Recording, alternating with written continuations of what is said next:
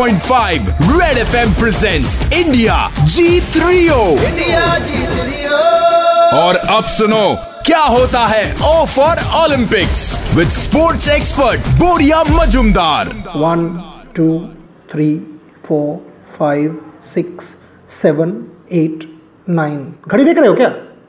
Hussain Bolt ने hundred metre complete कर लिया है। कैन यू बीट दैट सौ मीटर रेस नौ गिनोगे खत्म हो जाएगा।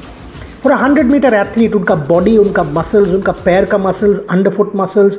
the the chest muscle everything when you take a start the whole body has to sort of jump up from that starting block and give you that acceleration